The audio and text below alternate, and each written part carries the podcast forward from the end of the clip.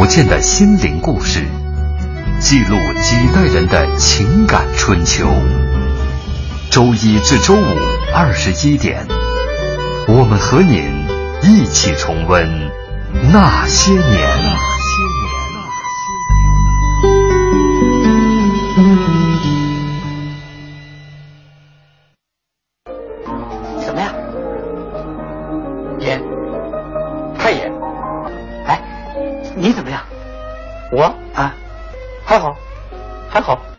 写几个字我看看。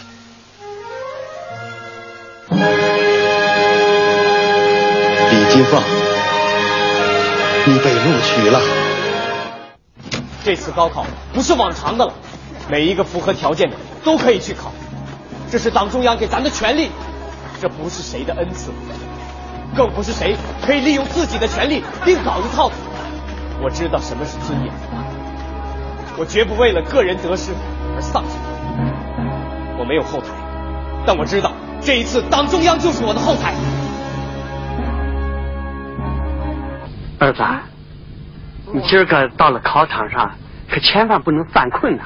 这上考场就好比是上战场啊，嗯，要下定决心，嗯，不怕牺牲，排除万难去争取胜利。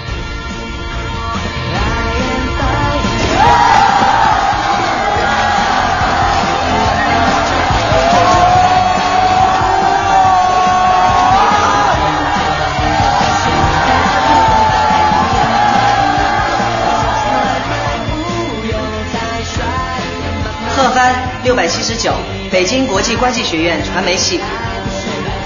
林业六百五十三分，北京师范大学历史系。任雪六百六十八分，北京大学中文系。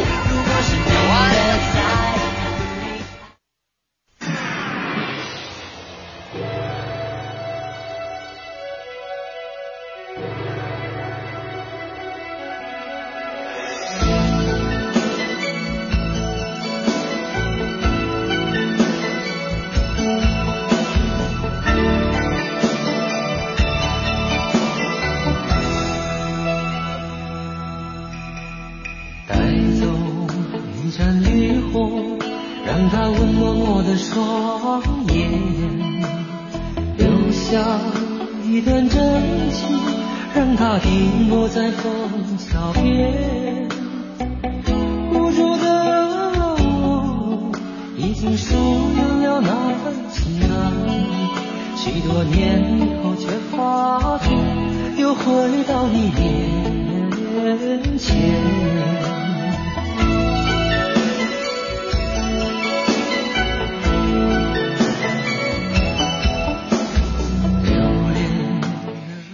那些年，记录中国人的情感春秋。大家好，我是小婷。二零一四年的高考已经结束了，从新中国成立之初的二点一万高校毕业生，到今天的七百二十七万；从一百个考生只录取四五个人，到今天十名考生中能有七个考上大学。六十五年来，千百万经历过高考的人心中，都刻下了他的深深烙印。本周那些年推出高考系列，来说一说那些年我的高考记忆。欢迎大家在新浪微博检索“经济之声那些年”或者艾特主持人小婷。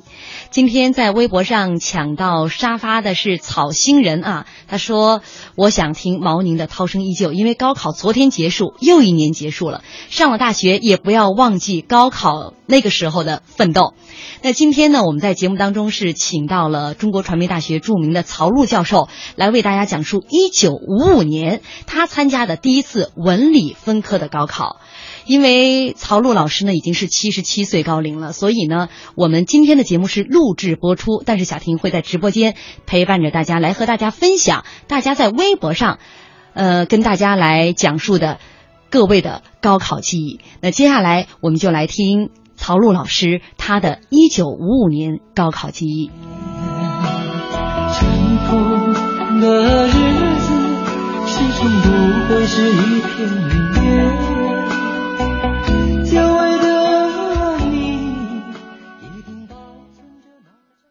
曹璐老师您好，先来和我们的听众朋友打一个招呼。听众朋友大家好，曹璐老师，我们这一周的主题呢是那些年我记忆当中的高考。嗯，您来跟我们听众朋友说一下，您是哪一年参加高考的？我是一九五五年。一九五五年，哇，您是资格太老的大学生了。你想，我我们是三零后，嗯，我三七年，现在已经七十七了，嗯，所以我们现在说的这话题是五十九年前的事情，嗯，将近六十年，嗯，一九五二年，我们国家是首次进行了全国统一考试，在您的那一届高考的时候，好像也是第一次分了文理科，对吧？对我们那个班呢。大概学理科的同学比较多，嗯。嗯，那多数都是这个呃物理数学非常优秀的嗯。同学，嗯，我呢这个做习题，尤其是数学比较费劲，嗯，另外我喜欢文学，嗯，另外那时候我在学校呃上高中三年，我做了三年少先队的辅导员。您在当学生的时候还当少先队的辅导员？初中的，我那女儿中是高中部和初中部，我就北京女二中是当时很著名的一所学校了，也不算著名，就是呃，北京有师大女附中，还有女一到女女女四吧，嗯，我忘了，就是有一些就是老的女中，就是全是女同学，嗯。嗯，所以这个学校就是比较有传统。就是比较正规，嗯，比较主流，嗯，哦，老师师资队伍相当强，学生我觉得素质也相对比较整齐。嗯嗯，当您第一次或者说学校老师第一次听说这次高考分成文科理科了，嗯，你们当时听到这样的一个消息什么反应啊？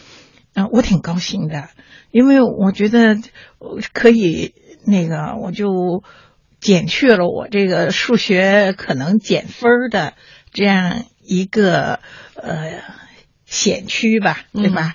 呃，那我可以把精力就放到我所喜欢的呃文科，像呃中文啊，这个语文啊，数学呃不是没有数学，那年我们不考数学，我记得是语文、政治、历史、地理。四门啊，一共考四门，语文、政治两天，考了两天，一天考两门。嗯嗯嗯，还记得是哪天考试吗？记不清了，好像七月份下大雨。哦，考试那天下大雨，很大的雨，瓢泼大雨，我们都趟着很深的水。我家那时候住在鼓楼，我考试的学校在当时叫北京中学。北京中学现在我都不知道叫什么了。我的学校女二中在方家胡同，就是交道口附近，所以家离得都不远。所以我记得早晨，我我妈妈给我买的早点就是就是街上推车的面茶，嗯啊油饼、烧饼，嗯，我吃的饱饱的。就打着一个伞，背着书包，就就走到，也就是十多分钟吧，就到了考试的地点。大家都很习惯，也都认识，都是自己去的，都是自己去的。嗯，哎呀，那个时候的高考，我觉得很正常，就是像学校，就是比学校的呃每一次那个年终考试要严峻一点儿。呃，但是作为现在想起来，那时候我并没有觉得在我的人生里那么重要。嗯嗯，就觉得很自然。你到了这个时候，你就要经历这样一场考试。我记得当时那个我们学校提出来，就是认真复习，呃，以优异的成绩向祖国汇报。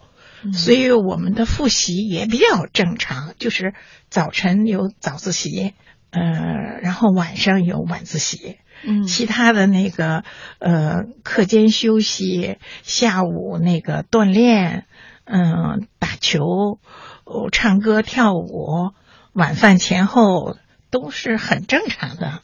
您的高三生活跟之前的生活没有太大的区别，是吗？啊，比前比高一高二稍微呃紧张一些，嗯，但是也不到那个天天开野车的份儿。嗯嗯，如果说让您用几个词儿来形容您现在对于高考的那个记忆的话，您会用什么样的词来形容？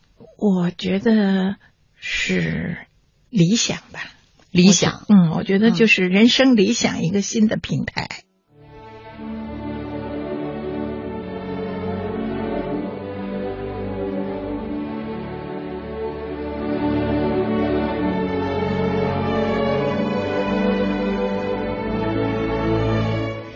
欢迎大家继续锁定中央人民广播电台经济之声《那些年》。本周《那些年》推出高考系列，来说一说我的高考记忆。欢迎您在新浪微博检索“经济之声那些年”或者艾特主持人小婷。微博上刚刚听听叶呃那段话呢，我还没有说完哈。他他说他当时上这个大学和今天的这个正规高等院校是不可同日而语的。他说他最羡慕那些经过高考迈入殿堂的莘莘学子们。礁石浪花，他说，高考经历是人生航海中的一颗晶莹剔透、难以忘怀的浪花。大学生活是广开视野、博览群书、追求知识的殿堂。我在知识的海洋里游弋，使知识更加丰富、积淀、凝聚、升华，增添了为理想腾飞的翅膀，注入了。报国为民的力量，践行了绝对忠诚的诺言。我要在人类进步的阶梯上不懈攀登，迎接云蒸霞蔚、喷薄而出的太阳。我觉得这有点高考作文的意思。好，那接下来我们继续来听，呃，中国传媒大学著名教授曹璐老师关于他一九五五年的高考记忆。学校也很负责，班主任，嗯，跟每一个同学参谋你适合学什么。嗯嗯，我是学文科，是当知道分科我就确定了。但是班主任那时候就呃建议我说，我做了三年初中的少先队辅导员，和我的那个辅导的中队那小队员的关系不错，嗯，所以说要不你就学教育吧。嗯，他就建议我学教育，我说可以呀，我也喜欢，所以那时候是北师大的教育系，呃，我还喜欢心理，所以我就填了北师大的教育学和心理学系。嗯，然后第二个我也得填，因为我记得三个志愿嘛，第二个我就填的是北京大学中文系。嗯，还毕竟喜欢学中文，后来这个表都要交了。我们的老师看了说：“你这俩志愿这么填可能不行，说北大的分高，你还是把它调一下。”嗯，那我就把北大中文系变成了第一志愿。我觉得第二志愿我填的好像是历史系，所以就是北大的历史系。所以我觉得那个也很偶然，这样我就把这两个志愿就给调过来了。然后那一年考试，我觉得呃题目都不太难。嗯，我们的那个政治老师、呃，历史、地理老师都是老教师了，都是五六十岁，呃，六七十岁，就是毕生的讲台的经验，所以他对那个教学内容都吃得很透，给我们复习提着小黑板儿，那个小黑板正面反面复习完了，这个内容讲的。很充分，然后重点是什么？难点是什么？容易记错的是什么？那时候你们老师押题吗？比如说呀，就是现在很多高考的时候，我记得我上中学的时候，老师就会说：“哎呀，你看前几年的高考作文是大概是什么样？今年有可能会在哪哪一个类型当中会出？”嗯，那时候你们老师会这样吗？我觉得老师实际也带有押题的性质，他就按照他认为你们应该掌握的给你画。复习的这个范围，然后讲重点。地理老师我就记得在那个黑板上很大的黑板，就一笔就能画出来每个省是什么样子的，这非洲是什么样子的，欧洲是什么样子，哪个国家在哪儿，等于就是一个活地图。嗯嗯，那董老师我记得，我估计就是地理给我们这些文科生加了很多分儿。嗯，那个地理我们基本上全答对了。哦，我记得有一个是那个一个活体，就是说，呃，从是从莫斯科到北京还是什么？就是你那个坐船怎么走，经过多少个国家，经过几个海峡？嗯，哎，我们脑子里都有，因为我们集体复习的时候，呃，文科小组有时候在学校复习，后来也也在同学家复习，那时候真的是大家的这种智慧。你们那时候很讲究团队意识，是吧？是，那时候就是班上提出来叫做不让一个同学掉队嘛。嗯，所以那我记得一个同学得了肺结核，然后住在医院，然后同学们就给他分头的，呃，给他补这课的笔记，那课的笔记，然后他回来就加紧给他补课。嗯，然后那个同学那年也参加考试了。你们班当时有多少名学生？好像四十多名。嗯，最终考上的有多少名？全都考上了，全都考上。你们班四十多名学生全都考上了，没有一个落榜。哎呦，要在今天，你那个班就是一个大新闻。我们经常看到新闻当中说，某校的某一个班全部录取。那这个得倒退五十九年，咱们穿越吧。嗯，那个时候你们班看来都是学霸呀？不是，因为那个时候吧，因为我觉得国家的形势，百废待兴，新中国高校就是需要那个高等人才，嗯，所以大力发展。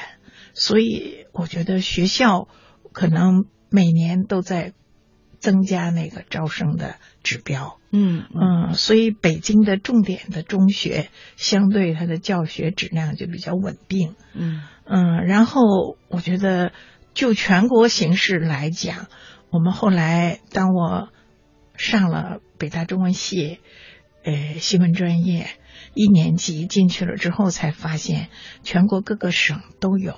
嗯，然后呢，尤其是有一些贫困山区的同学，还比重还相当不少。嗯嗯，我们班就有那个，就是夏天来就光脚，到了秋天才穿鞋，他就穿生活特别困难的，他就习惯。嗯，就是南方山区的孩子，他说我就挑着那个挑着篮子走那个独木桥。呃，我从来不穿鞋。嗯，那学那个同学后来学的也很很好，就是说那个有很多通过这个高考改变了本人的命运和家庭祖祖辈辈的命运。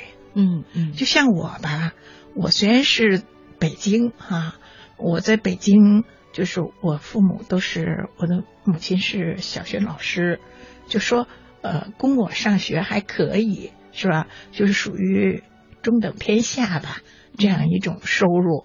呃，在我们班上，就是这样的同学也就占一半儿。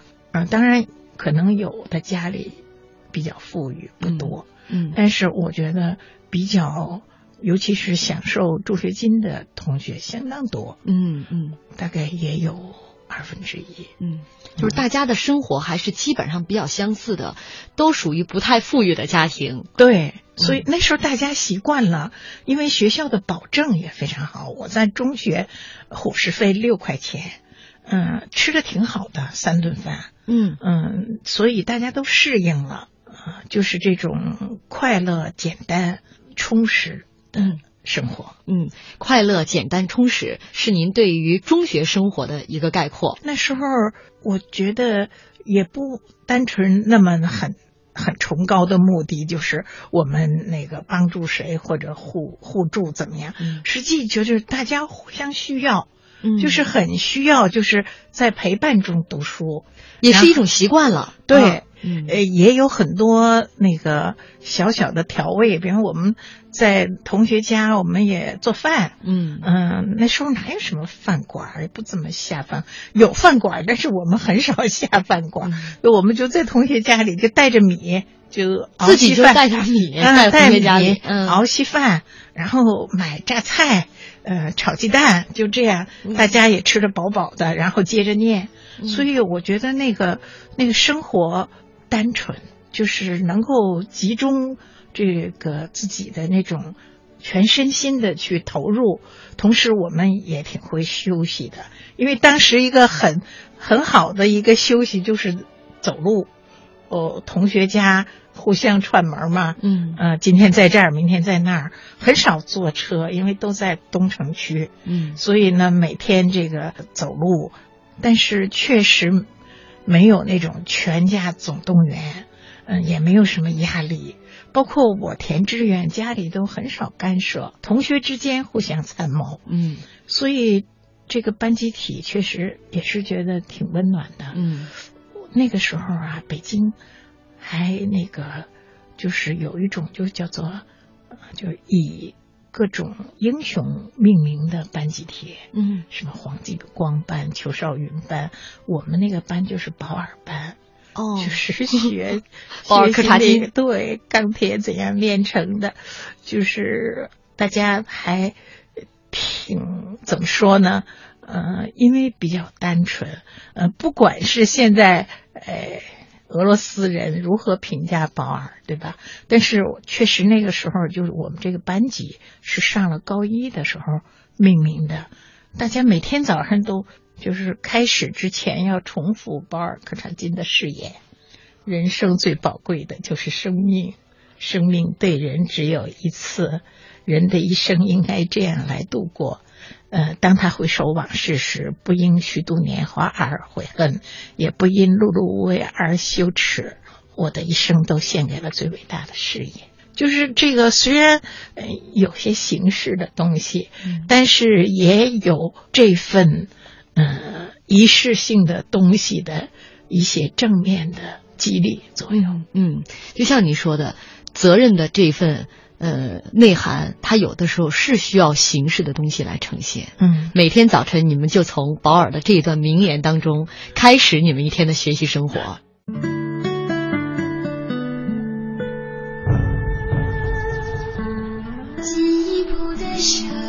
中央人民广播电台经济之声。严，太严。哎，你怎么样？我啊，还好，还好。写几个字我看看。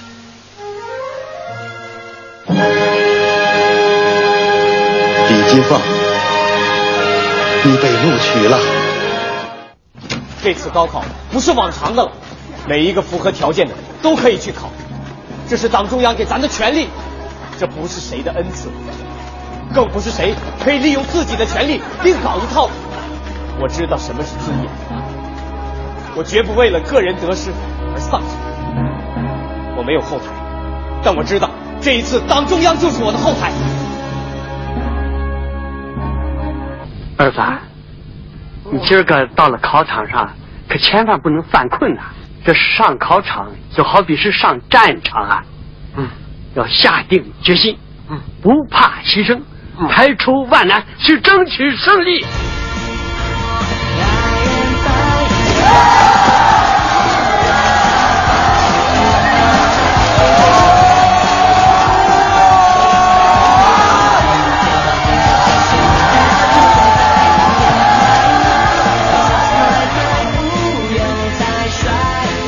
贺帆六百七十九，北京国际关系学院传媒系。林业六百五十三分，北京师范大学历史系。任雪六百六十八分，北京大学中文系。那随着这个高考的时间越来越临近啊，七月份高考，你还记得是一个瓢泼大雨的日子。高考前夕，你们做了哪些准备？比如说现在的孩子可能准备二 B 铅笔，然后橡皮，有很多东西，比如说它的规章制度，什么东西不能带。然后呢，老师会带着学生去到考场去看一看，提前掌握考场的情况，然后整个的早上的路线。呃，你们做了哪些准备？我们去发一个准考证儿，嗯。然后呢带好了笔，嗯。嗯，我们笔是什么笔呢？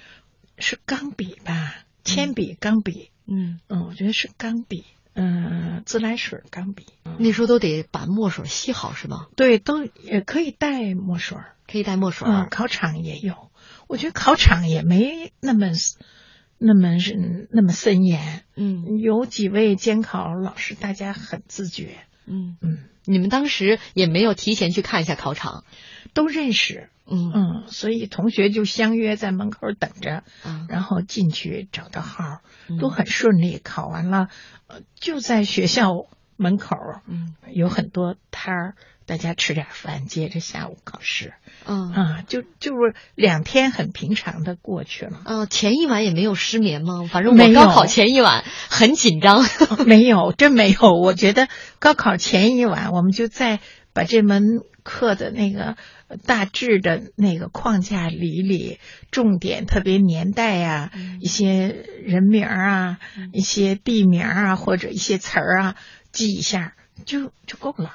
嗯。嗯。还是同学一起，还是您自己在家？自己头一天晚上都是自己，我就记得两天考完了之后，我最后一门考完了，嗯、我们同学就相约去看戏，嗯。然后我们就到那个，我记得当时那个就是仁义的剧院在，呃，那个现在的那个王府井不有一个小吃一条街吗？嗯。在小吃一条街的对面，那叫儿童剧场，那个仁义就在那儿演《雷雨》。嗯然后我们班，嗯、有那个有七八个同学吧，我们就半夜三点起来排队，因为学生票便宜，嗯，五毛钱。嗯看一场仁义艺术家的《雷雨》，学生票五毛钱。嗯，我记得，然后我们因为一个人要可能限制你买，呃，十张或者多少，所以我们有五六个同学半夜三点多都是离着家比较近的，我们就去排队，一边玩儿一边排，然后全班都买了票，我们就去看这个戏。我觉得那个，那现在想起来就是真是享受。那时候是胡宗温的四凤，嗯嗯，那个呃，朱琳演鲁妈，于世之演周平，郑容演周朴园，董行吉演周冲，反正都是名角儿。我们看完了就没有车，那那时候好像戏也长，嗯看完就十一点点，大家就走回去。嗯，就一边走，那个横排，街上也没有车。那个时候的同学比较简单，嗯喜欢唱歌。嗯嗯，那个我们课间都唱歌。嗯，有的时候就是两个人就可以二重唱，这一团儿你就可以合合唱，就就是一种那个休息。嗯我们上上大学还是女同学洗衣服就就唱歌，很有意思。所以那时候也是一些国内的，呃，有一些比较抒情的歌，嗯，还有俄罗斯的歌、东欧的歌，大家都会唱。那时候最常唱的歌曲是什么歌？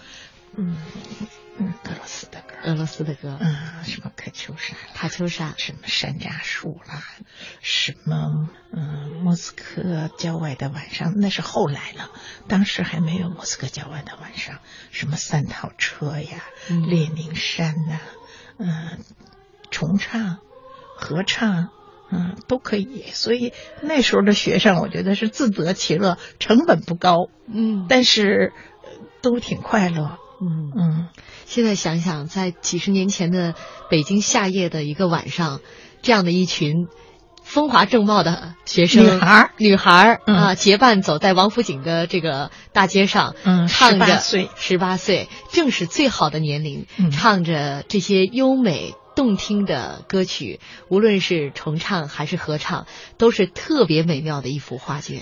是的，嗯挺美的。因为我们这代人吧，嗯、他有一种怎么说呢，就是很朴素的浪漫，嗯。嗯，而且也比较默契、单纯、简单，所以这个快乐，呃，和这种默契的这种分担，呃，都好像不是那么困难，所以，呃，我觉得这个对我们人生可能都惦记了一些基因性的东西，嗯。就是比较积极，比较皮实。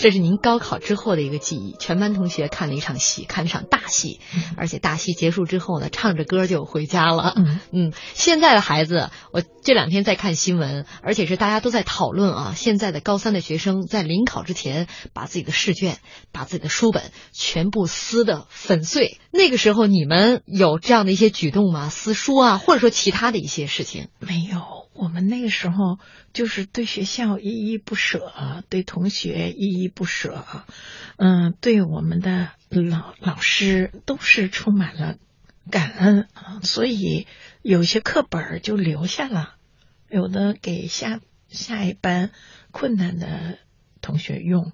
那时候倒没有那么鲜明的环保意识，就是觉得能有用就好。我们女二中吧，还是北京东城区的一个重点学校。嗯，我记得那个王蒙这位作家，当时就是在东城团区委，他经常到我们学校去蹲点儿。嗯所以那个他写的那个《青春万岁》里面有很多我们学校的人的影子。嗯嗯，所以可以从那里头看到，就是五十年代大学生的这种，也是一种风貌、精神风貌的缩影。嗯，特别积极，特别单纯，嗯嗯，也特别昂扬的一种这嗯，种。当然也有喜怒哀乐，也有困惑，嗯但是相对来说，主流是比较，我觉得是朴素的，嗯嗯嗯，是向上的。嗯，好，我们现在回忆一下高考这两天，一共是四门功课。嗯，高考的作文题您还记得吗？那个作文题吧，好像是比较长，叫你准备怎样做一个高等学校的学生。啊，所以这个题就比较长，也不是那么诗意。嗯。所以我们做的呢，我觉得我做的有点平，主题就是这个努力学习，报效祖国。然后就是德智体，嗯。全面发展，嗯。呃，就是有点口号。就是写的时候呢，比方德，我会写这个就是呃价值观、人生观，嗯、祖国，呃呃责责任会写这些，呃智，我觉得主要是写态度，嗯。就是呃扎实认真，嗯。嗯、努力，嗯。嗯、体，我觉得是写的身心健康，嗯。嗯，就是做一个呃合格的呃这个专业的人才，嗯。向祖国汇报。嗯嗯，从这几个方面来这个阐述了那个作文题的中心思想嗯。所以就是一个有点像应答题，嗯但是加了一点儿那种文学的那种表达，嗯可能也有一点儿那种理想嗯和那种有一些抽象的一些高调的嗯词语吧。嗯嗯，在但是整体上，我觉得、呃、还是写出了就是我们对未来大学的一种那种向往，嗯嗯，和我自己的目标，嗯也体现了这种人生的价值吧。嗯嗯，那时候考完以后需要自己估分吗？不需要，我们也估不出来，嗯但是大概的就是会的多。难点就是答不出来的少，基本上文科的卷子我们没有空白。嗯嗯。嗯，不像现在的学生，高考完之后就有一个估分的过程，也没有，没有然后就等着这个录取通知书了。，对，我觉得我们就考完了之后，我觉得大家都挺高兴的。所以呢，我记得就是回家以后就相约去买票了。啊，哎，呃，当时你们高考的时候，那个座位安排啊，你看，比如说现在的高考这个试卷都是分了很多套试卷，你们当时分吗？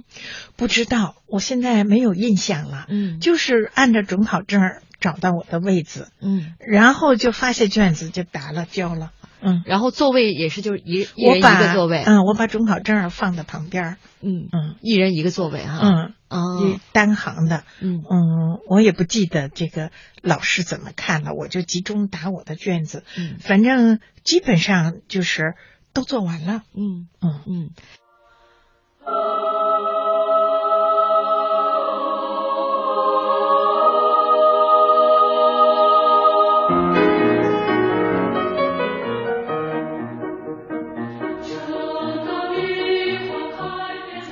微博上水天老周说了，《山楂树》这歌让人回到了那些年。接下来这首《卡秋莎》，你觉得让你回到了哪些年呢？山东小个子说：“我是三十年前参加高考的，那一年的数学据说是最难的，全国平均分不到三十分。后来才知道那是奥数题。我是一个受益者，因为我的数学课是最好的。”那接下来我们来听一听曹璐教授他关于那些年一九五五年高考作文题的回忆。还记得那个拿到通知书的那天吗？是的，我们那天呢，那会儿也没有电话，就同学之间互相串门儿。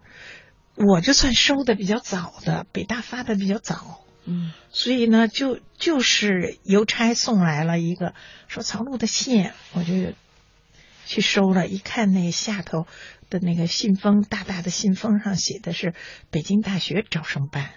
哦，我当时就喜出望外，然后打开看，那个北大写了一个很热情的那种迎接新生的信。嗯嗯，我记得其中还有那样的句子，就是什么未名湖畔朗朗读书声，什么图书馆，什么什么那个呃那个夜读的身影等等的。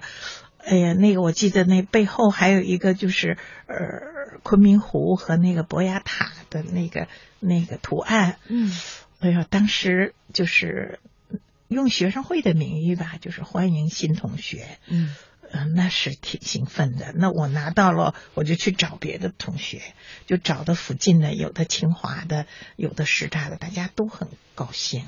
所以那个你班同学都考得那么好啊？我们班是七个北大，嗯、好像六个清华，嗯、还有那个天大、交大，嗯，北医，我觉得好像是有大概三分三分之一以上的第一志愿，剩下都录取了嗯，还有农大什么的，第二志愿，基本上第二志愿。在今天来看，当之无愧的学霸班。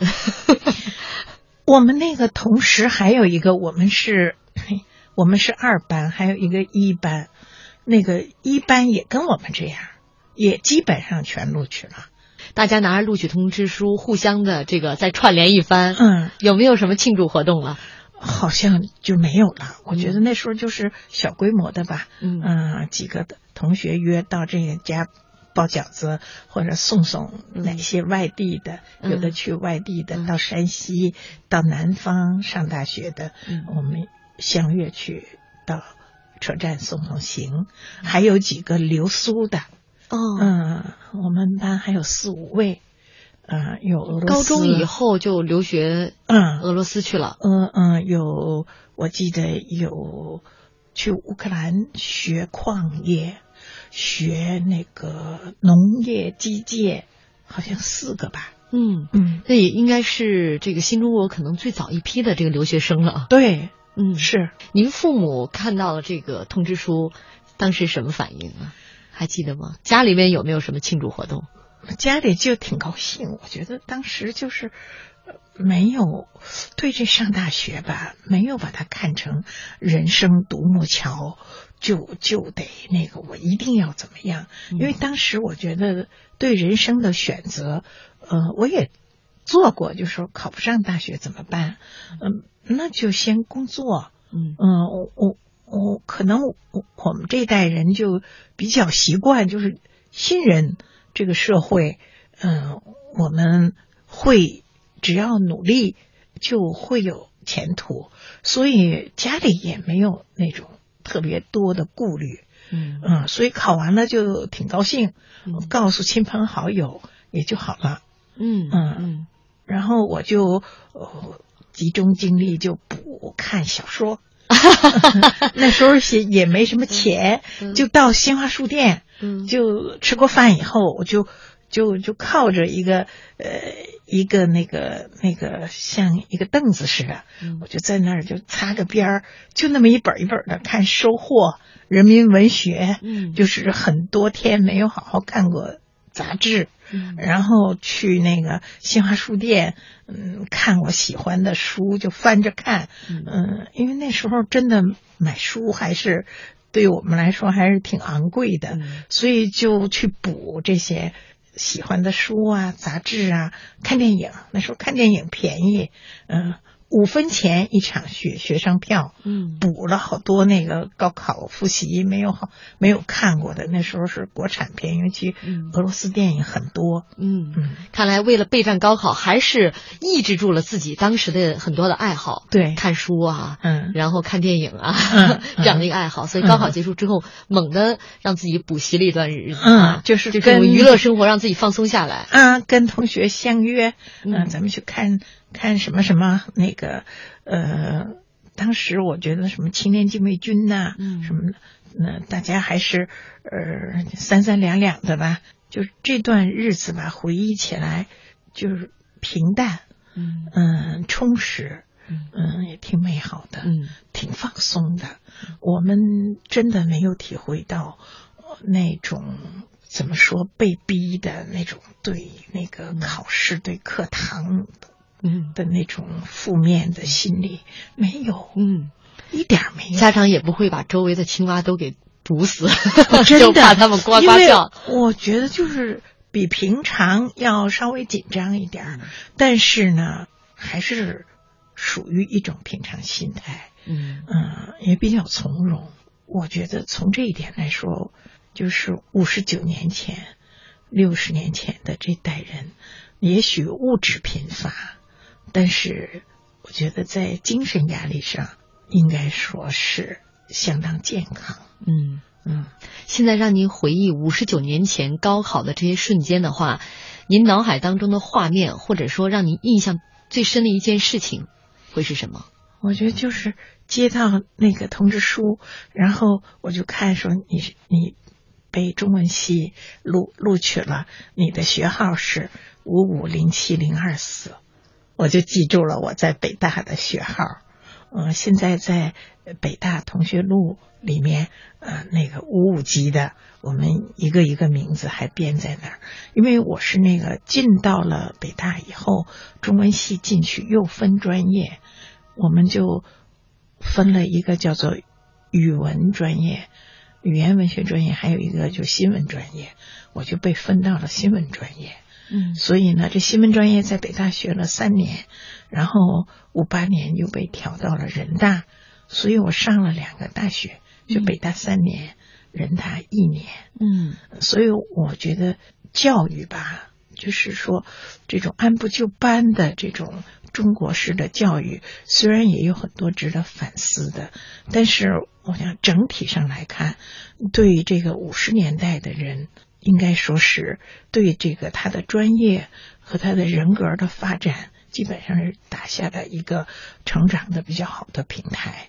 当然也有一些呃，就是一些左的东西，一些政治运动对人的一些伤害啊。因为我呢是个比较简单的人。所以没有那么多的沉重的那种思考，所以也比也比较平静。但是整体上看来，我觉得五十年代就是对我们这一代的呃学生来来讲，就是这种阳光的回忆挺多的。嗯。嗯，我记得我们班好像是不是最后又去了一次北海，就大家又相约去了一次北海，五龙亭还划船，嗯。嗯，划船唱歌，嗯、然后呢就都吃的那种面包什么的，喝 喝着那北冰洋汽水，嗯、呃，很简单的，但是吃的简单，玩的很很高兴，嗯，让我们荡起双桨，嗯。嗯，我觉得挺挺。挺浪漫的，嗯，虽然可能那个时候物质比较贫乏，大家没有那么多的机会说集体出游到这里到那里，但是，呃，少有的这几次出游的经历都给您留下了非常深刻的这个印象。嗯嗯，今天非常感谢曹璐老师做客我们的节目，跟我们分享了您那个年代关于高考的记忆。嗯，虽然过去快六十年了，和今天来比啊，高考的内容也发生了很多重大的变化，但是您那一代人。通过您描述积极向上、阳光的这些东西，值得我们今天依然学习。二零一四高考又到了，预祝参加高考的同学考出好的成绩，全力以赴，一定会成功。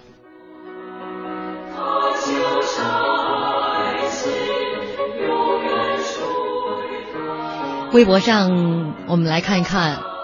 跟山东小个子同年高考的是夏日花园二零一二啊，因为山东小个子说他是三十年前高考的嘛。夏日花园二零一呃二零一二说我是八四年高考，数学超难，北京四十分及格线。二十年后，我们的数学老师依然记忆犹新。最失败的出题呀，据说今年好像数理化方面依然是考完之后哀鸿遍野。浩浩乎平沙无影说高考。憧憬、紧张、期待，最后欢喜或悲催。对于纯纯的中学时代而言，高考是终结，更是开始。多年之后回忆那段时光，也许正当梨花开遍了天涯的时候，心中笼罩的是快乐、单纯、进取、勃发的轻纱。这份美好无可替代。好，今天非常感谢大家如约守候那些年，我们明天再见。明天依然是那些年高考系列，说一说我记忆中的高考。